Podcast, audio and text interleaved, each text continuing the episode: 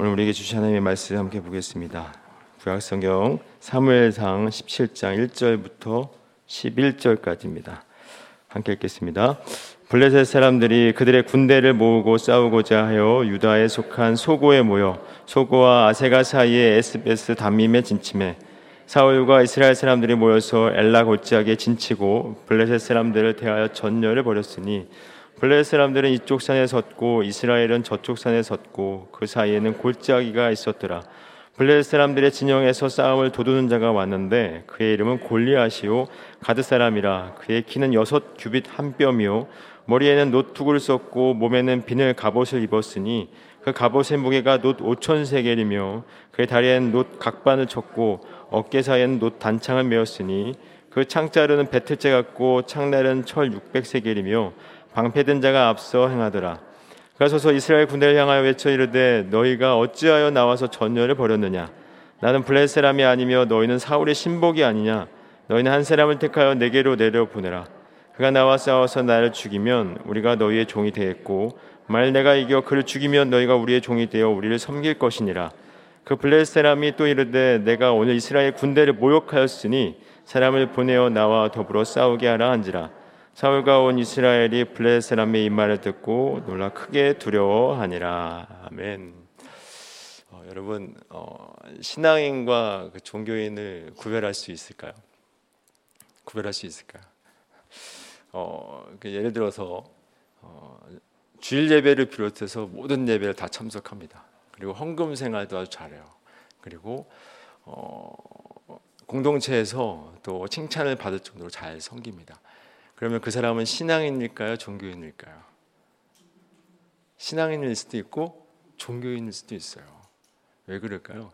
사실 사람이 의지만 가지면 믿음이 없더라도 주일 예배에 나올 수 있습니다. 헌금할 수 있을까요? 없을까요? 헌금도 할 수 있습니다. 공동체 잘 섬길 수도 있어요. 그리고 말씀도 잘 읽을 수 있습니다. 의지만 가지면 믿음이 없더라도 충분히 할 수 있다라는 거죠. 즉 그런 어떤 의지만 가질 수 있는 의지만 가지고 할 수 있는 종교인의 모습이 우리에게 어, 나타날 수 있다면 그것을 가지고 종교인이다, 신앙인이다 판단할 수 있을까요, 없을까요? 없습니다. 판단해서는 안 된다라는 거예요. 그러면 종교인과 신앙인을 구별할 수 있는 그런 어, 특징은 뭐가 있을까요? 분명한 게 있습니다. 종교인은 그 인생의 주체가 누굴까요? 자기 자신입니다. 신앙인은 그 인생의 주체가 바로 하나님이신 거예요. 즉 종교인은 자기가 인생의 주인이기 때문에 하나님을 도구 삼는 겁니다. 자기 유익을 위해서, 자기의 원하는 것을 이루기 위해서 하나님을 도구 삼는 거예요. 그렇다면 신앙인은 자기가 인생의 주인이 아니기 때문에 자기 마음대로 사는 게 아닙니다. 하나님이 원하시는 대로, 하나님이 가라 하시는 대로 가는 게 바로 신앙인인 거예요. 왜 그렇게 하나님이 가라 하신 대로 갈 수밖에 없을까요? 자기가 원하는 대로 가면 그 마지막이 영원한 사망임을 알기 때문에. 그래서 자신을 믿지 않는 겁니다. 자기가 원하는 대로, 내가 원하는 대로 가는 것을 믿지 않는 거예요. 그래서 하나님을 믿는 겁니다. 그런데 생각해 볼 게 있습니다. 하나님을 믿고 아, 내가 내 마음대로 가면 아, 그 마지막은 사망이구나라는 것을 깨닫고 하나님을 믿고 갑니다. 그것을 스스로 깨달아서 하나님을 믿고 갈 수 있을까요? 스스로 깨달을 수 있을까요? 없습니다. 그건 불가능합니다. 우리가 주일마다 요한복음을 또 목사님과 함께 보고 있는데 그 요한복음에 보면 그 니고데모가 등장을 하죠. 예수님께서 니고데모에게 뭐라고 말씀하시냐 말씀하셨냐면 네가 뭐 하지 않으면 거듭나지 않으면 하나님 나라에 갈 수 있다 없다 없다고 했어요. 이 거듭남이라는 것은 위로부터 다시 태어나지 않으면이라고 말씀하고 있어요. 이 말씀을 예수님께서 해주셨는데 니고데모가 못 알아들어요. 그래서 예수님이 또 한 번 말씀하십니다. 네가 물과 뭐로요? 성령으로 다시 태어나지 않으면 네가 하나님 나라에 갈 수 없다라고 말씀하고 있어요. 물과 성령으로 물과 성령으로 다시 태어나지 않으면 하든 나라에 갈 수 없다. 하나님 나라는 뭐만 뭐로만 갈 수 있죠? 믿음으로 갈 수 있는 거예요. 다시 말하면 그 성령 세례를 통해서 하나님의 나라는 믿음으로 가는 것인데 그 믿음은 성령 세례를 통해서 주어지는 것이다라는 거예요. 오늘 본문에 빗대서 이야기를 하면 하나님의 영이 임하지 않으면 그는 자기의 주체성을 포기할 수 없는 거예요. 자기를 부정할 수 없는 겁니다. 스스로 깨달아 깨달아서 스스로 깨달아서 스스로 자기를 부정하고 갈 수가 있다 없다 없는 거예요. 그러니까 성령세를 받지 않으면 하나님의 영이 임재하지 않으면 자기를 주체성을 부정할 수 없고 자기의 인생의 주인이 하나님이심을 고백할 수 없다라는 겁니다. 제가 왜 이 얘기를 하냐면 그 이유가 있습니다. 오늘 본 말씀을 보면 어, 우리가 잘 알고 있는 골리앗이 등장을 하죠. 그리고 블레셋이 이스라엘 백성들에게 싸움을 걸어와요. 싸움을 걸어옵니다. 우리 한번 말씀 보겠습니다. 17장 1절부터 3절입니다. 시작. 블레셋 사람들이 그들의 군대를 모으고 싸우고자 하여 유다에 속한 소고에 모여 소고와 아세가 사이에 에베스 담임에 침침해 사울과 이스라엘 사람들이 모여서 엘라 골짜기에 진치고 블레셋 사람들을 대하여 전열을 벌였으니 이스라엘은 저쪽 산에 섰고 그 사이에는 골짜기가 있었더라라고 말씀하고 있어요. 지금 어, 블레셋이 이스라엘에게 싸움을 걸어왔습니다. 싸우자고. 근데 어, 왜 하필 이때였을까요? 왜 이때 블레셋이 쳐들어와 가지고 전쟁을 싸움을 걸어와서 전쟁을 하자고 했을까요? 제가 이때라고 말씀을 드린 이유는 지금 우리가 17장을 보고 있는데 앞서 16장의 사건을 말씀하고 있는 겁니다. 16장에서 어떤 일이 나왔었죠? 엊그저께 다 들었는데 16장에 어떤 사건이 있었냐면 사무엘이 하나님께서 사무엘에게 어, 누구에게 기름을 부으라고 했죠? 다윗에게 기름을 부으라고 했어요. 다윗에게 기름을 부었습니다. 그때 어떻게 어, 무슨 일이 났을까? 한번 읽어 볼까요? 16장 12절 13절입니다. 사무엘상 16장 12절 13절 시작. 이에 사람을 보내어 그를 데려오매 그의 빛이 붉고 눈이 빼어나고 얼굴이 아름답더라. 여호와께서 이러시되 그가 일어나 기름을 부으라 하시는지라. 사무엘이 기름불병을 가져다가 그의 형제 중에서 그에게 부었더니 이날 이후로 다윗이 여호와 영에 크게 감동되니라. 사무엘이 떠나서 라마로 가니라라고 말씀하고 있어요. 지금 하나님께서 사무엘에게 어, 누구에게 기름 부으라고요? 다윗에게 기름을 부었더니 그때 여호와의 영이 다윗에게 크게 감동되었다. 하나님의 영이 다윗에게 함께하게 된 거예요. 그런 사건이 이렇게 났습니다. 근데 그 다음, 그 다음 14절에 보니까 어떤 일이 일어나면 14절입니다. 함께 읽겠습니다. 시작. 여호와의 영이 사울에게서 떠나고 여호와께 부리신 악령이 그를 번뇌하게 한지라 라고 말씀하고 있어요. 지금 누구의 하나님의 영이 누구에게 떠나갔다고요? 사울에게 떠나갔대요. 그러니까 하나님의 영이 다윗에게 함께하게 되고 또 하나님의 영이 사울에게 떠나가게 됐답니다. 그리고 하나님께서 부르시는 여호와께서 부르시는 악령이 이제 사울을 번뇌하게 했다라고 말씀하고 있어요. 그리고 이때 누가 쳐들어온 거죠? 블레셋 쳐들어온 거예요. 그러면 블레셋이 아무 이유 없이 심심해서 그냥 쳐들어온 걸까요? 그렇지 않습니다. 이 인생과 역사는 모든 것이 누가 주관하고 계시죠? 하나님이 주관하고 계신 거예요. 즉 다윗에게 기름 부음 다윗에게 기름을 부으시고 하나님의 영이 임재하고 또 사울이 하나님의 영이 떠나갔을 때 블레셋이 쳐들어온 거예요. 그럼 왜 쳐들어왔을까요? 즉 하나님은 무엇인가 교회에게 말씀하고 있고 가르치고 계신 겁니다. 즉 하나님의 영이 함께했을 때 그 하나님의 영이 함께한 자가 이 역사 속에서 어떻게 보여지는지 그리고 하나님의 영이 함께 하시지 않는 자는 이 역사 속에서 어떤 모습으로 증거되는지를 이 블레셋이라는 도구를 통해서 보여주고 있는 거예요. 우리에게. 성경은 우리가 읽고 나서 우리가 기억해야 되겠습니다. 성경은 읽고 나서 우리가 무엇을 할 것인가를 보는 게 아니에요.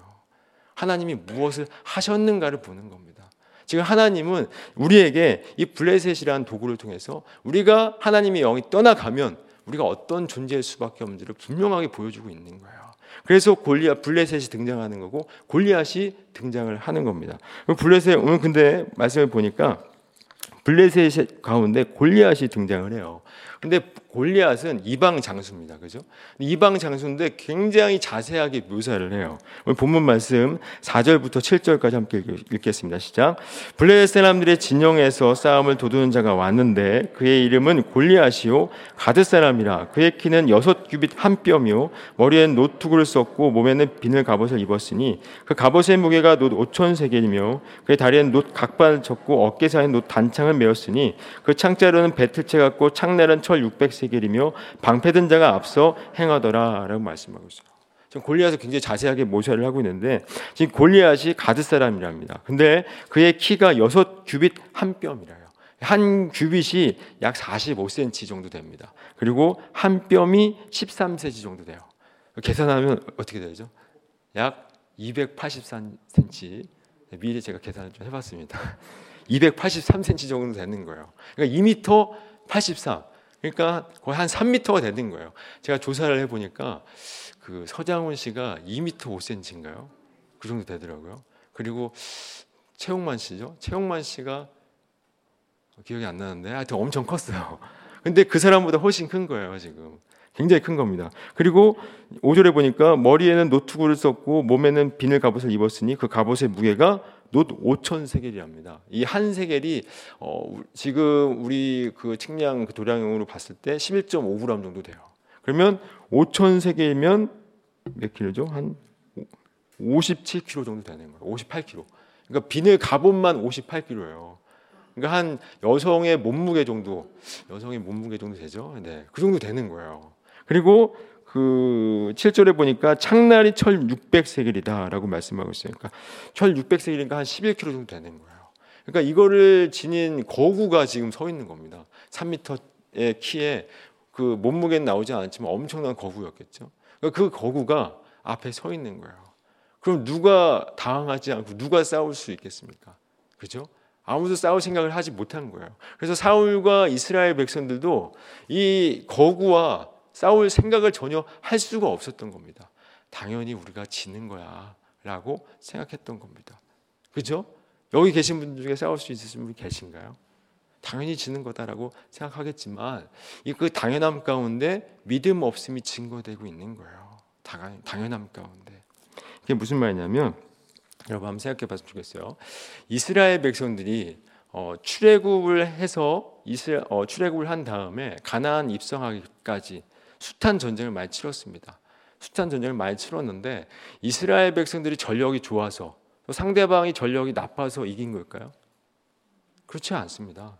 상대방이 아무리 전력이 좋고 상관이 없이 전력이 좋을지라 상관없이 그들은 누구 때문에 이겼죠? 하나님 때문에 이긴 거예요. 즉 상대방의 힘이 있고 없고의 문제가 아니라 그들의 이 문제는 힘의 문제가 아니라 뭐의 문제죠? 믿음의 문제였던 거예요. 그래서 이스라엘 백성들이 전적으로 하나님을 의지하면 승리했습니다. 그러나 전적으로 하나님을 의지하지 않고 자신을 의지하면 여지없이 패배했어요. 그것이 이스라엘 백성들의 이스라엘 전쟁의 특징이었어요. 그럼 이스라엘은 뭐만 하면 되죠? 하나님을 믿으면 돼요. 하나님만 믿고 의지하면 되는 건데 지금 사울은 사울과 이스라엘 백성들이 어떤 모습을 보고 있죠? 하나님을 의지하지 않고 있는 거예요. 하나님을 신뢰하지 않고 있는 겁니다. 왜 이렇게 됐을까요? 16장에서 사울에게서 누가 떠나갔죠? 하나님의 영이 떠나갔습니다.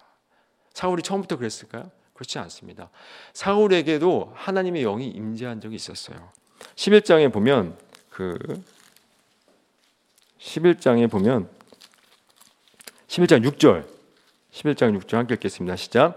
사울이 이 말을 들을 때 하나님의 영에게 크게 감동됨에 그의 노가 크게 일어나라고 말씀하고 있어요. 이게 무슨 말이냐면 이때 당시에 그 암몬 사람들이 암몬 사람들이 야베스 사람들이 쳐들어왔어요. 이스라엘을 모욕했습니다. 그랬을 때 사울에게서 하나님의 영이 크게 감동하여 어떻게 됐을까요? 사울이 싸러 나갔어요. 그리고 어떻게 했죠? 크게 승리했다고 말씀하고 있습니다. 하나님의 영에 감동했을 때. 근데 같은 사울이에요. 근데 지금 사울은 지금 하나님의 영이 떠나갔기 때문에 지금 어떤 모습만 남겨져 있는 거죠? 두려움만 남고 있는 겁니다. 같은 사울이에요. 다른 사울이 아니라. 이제 하나님 차이는 뭐냐? 하나님의 영이 함께 하느냐, 하나님의 영이 함께 하지 않느냐의 차이인 겁니다. 그렇다면 지금 사울의 문제가 뭘까요? 골리앗이 문제일까요? 골리앗이 문제가 아니에요. 이의 문제는 하나님의 영이 함께 하느냐, 함께 하지 않느냐의 문제인 거예요. 하나님의 영이 함께 하지 않기 때문에 믿음이 없고 믿음이 없기 때문에 이제 하나님이 함께 하시지 않는 사실을 확신할 수 없기 때문에 뭐만 의지할 수밖에 없죠. 자기밖에 의지할 수밖에 없는 겁니다. 자기의 힘만. 근데 자기의 힘으로 봤을 때 상대방의 그 골리앗이 너무 힘이 강한 거예요. 이길 수가 없을 것 같아라고 하는 그 판단에 묶여 버린 겁니다. 그래서 두려움에 묶일 수밖에 없는 거예요. 그것이 하나님의 영이 떠난 사람의 보여지는 이 역사 속에서 보여지는 특징인 겁니다. 그 즉 두려움이라는 건 하나님의 영이 떠난 사람들의 보여지는 특징인 거예요. 그것을 하나님은 오늘날 교회에게 저와 여러분에게 보여주고 있는 거예요. 가르쳐 주고 계신 겁니다. 그래서 이 형평, 이 모든 이 두려움에 묶일 수밖에 없는 것을 명확하게 열실하게 보여주기 위해서 블레셋과 골리앗이라는 것을 도구로 사용하고 있는 거예요. 근데 말씀을 보니까 이 블레셋이 이 골리앗이 굉장히 그 강한 자로 등장을 해요. 강한 자로 굉장히 등장을 합니다. 근데 강하기 때문에 우리가 두려운 것이 아니에요. 아까도 방금 얘기했지만 하나님의 영이 떠나갔기 때문이라는 것이 원인이라는 겁니다. 그렇다면 한번 생각해 봤으면 좋겠습니다. 우리에게 골리앗이 무엇일까요? 우리에게 저와 여러분의 골리앗이 무엇일까요? 우리를 기가 죽게 하고 우리를 두렵게 하는 존재가 바로 골리앗인 겁니다. 어, 그 공부를 잘하는 자녀를 둔 부모가 있습니다. 공부를 잘하는 자녀를 둔 부모가 있는데 이 부모가 공부를 못하는 자녀를 아니 공부를 공부를 못하는 자녀를 둔 부모가 있는데 공부를 잘하는 자녀를 둔 부모를 만났어요. 근데 기가 눌렸어요. 두려움에 묶였습니다. 그러면 공부를 못하는 자녀를 둔 부모의 골리앗은 공부를 잘하는 자녀를 둔 부모가 골리앗이 되는 거예요.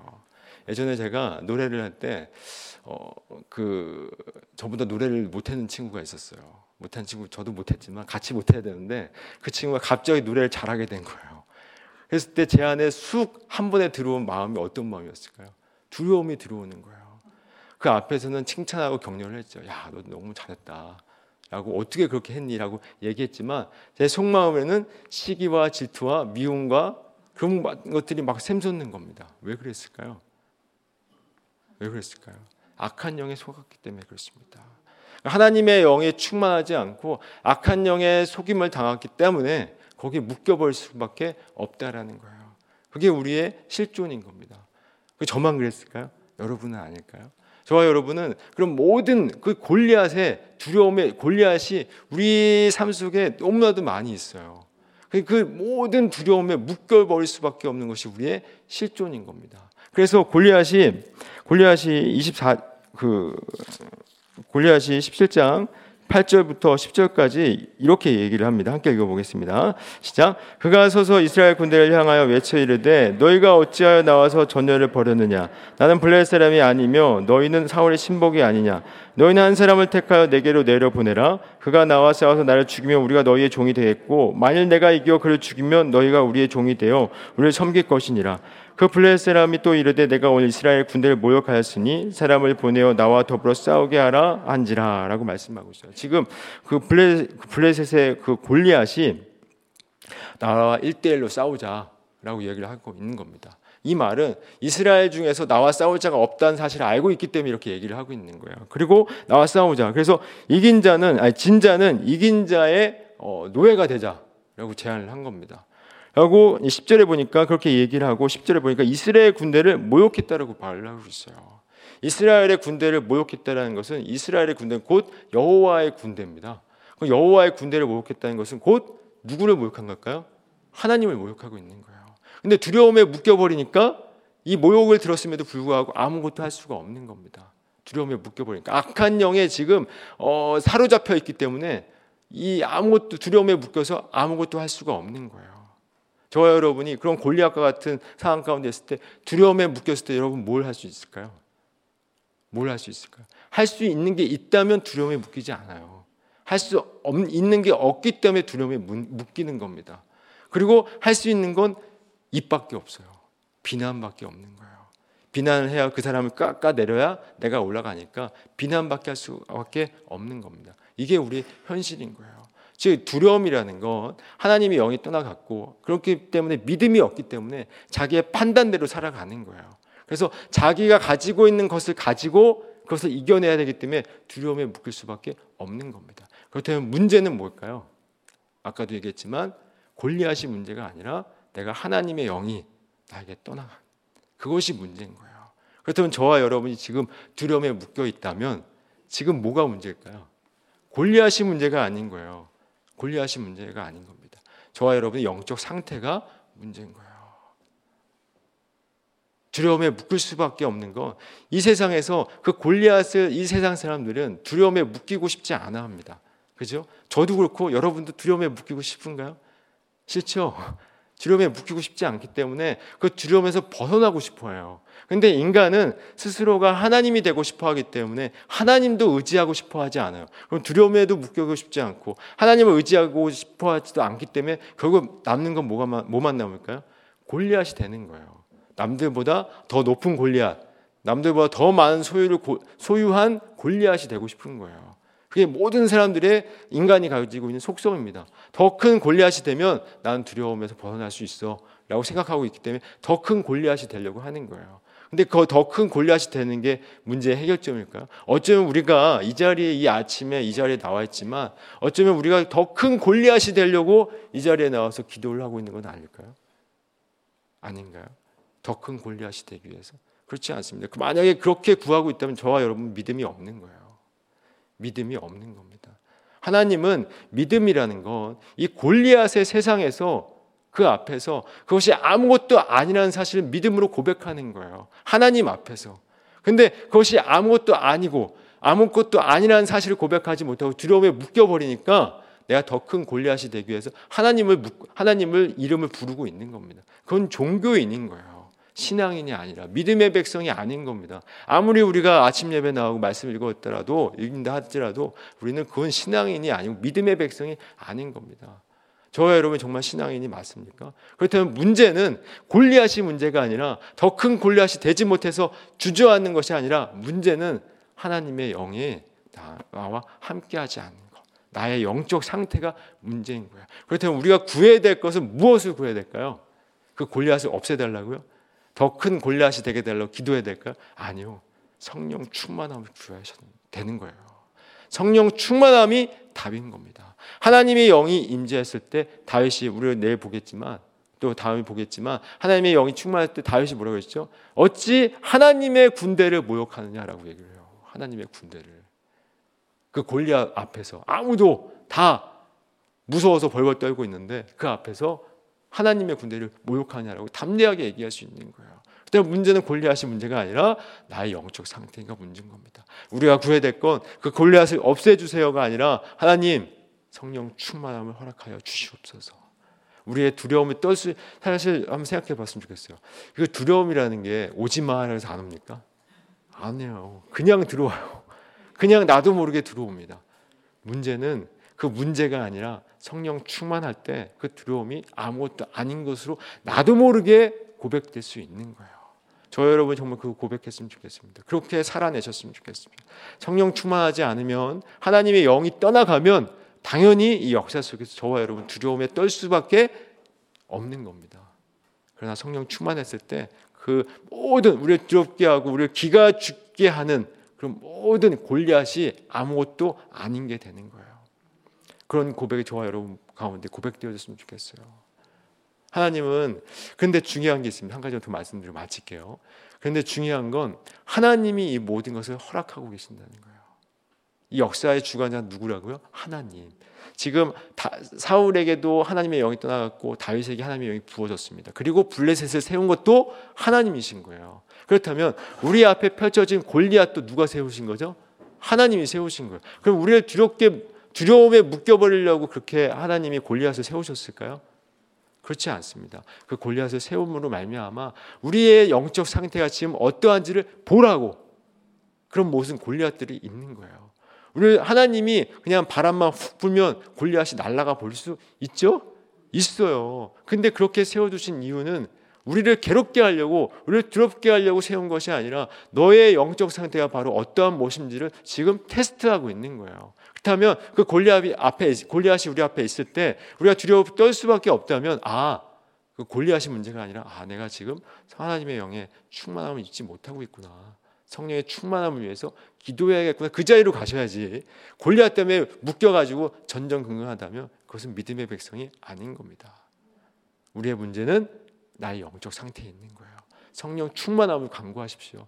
오늘 아침에 정말 저와 여러분이 성령 충만함을 위해서 구했으면 좋겠습니다. 앞으로 두려워할 일이 있을까요, 없을까요? 많이 있습니다. 엄청나게 많이 있을 거예요. 두려움이 엄청나게 많이 있겠지만 그 두려움에 묶이지 마시고 문제는 성령 충만입니다. 성령 충만을 강구하시고 이 골리앗의 세상에서 더 높은 골리앗이 되지 못해서 주저하는 것이 아니라 하나님의 영의 충만함을 말미암아 그 모든 것들을 넉넉히 이겨내는 저와 여러분 되기를 간절히 소망합니다. 함께 기도하겠습니다.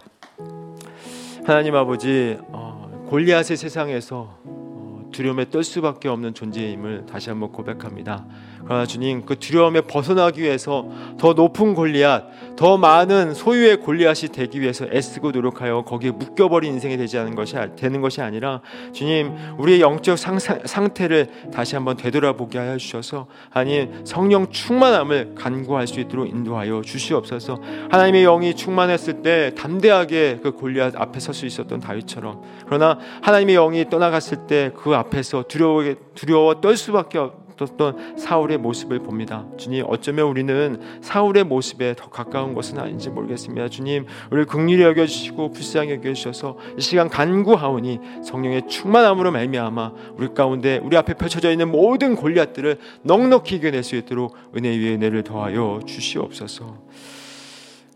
이제는 우리에게 성령님을 보내시기 위해서 보내주시기 위해서 이 땅 가운데 오셔서 십자가에 못 박혀 죽으신 예수 그리스도의 은혜와 그 하나님 그 예수님을 이 땅 가운데 보내 주신 아버지 하나님의 사랑하심과 또 성령님으로 말미암아 우리 가운데 믿음을 허락하신 성령 하나님의 함께하시고 도와주시고 교통하신 역사하심이 이 골리앗의 세상에서 골리앗의 골리앗을 두려워하며 거기에 묶여 낙심하여 주저앉는 것이 아니라 성령 충만함을 강구하여 성령 충만함으로 말미암아 이 두려움을 이 골리앗의 세상을 넉넉히 이겨내기로 다짐하는 모든 하나님의 자녀들 머리 위에 이제로부터 영원토록 함께하시기를 간절히 축원하옵나이다. 아멘.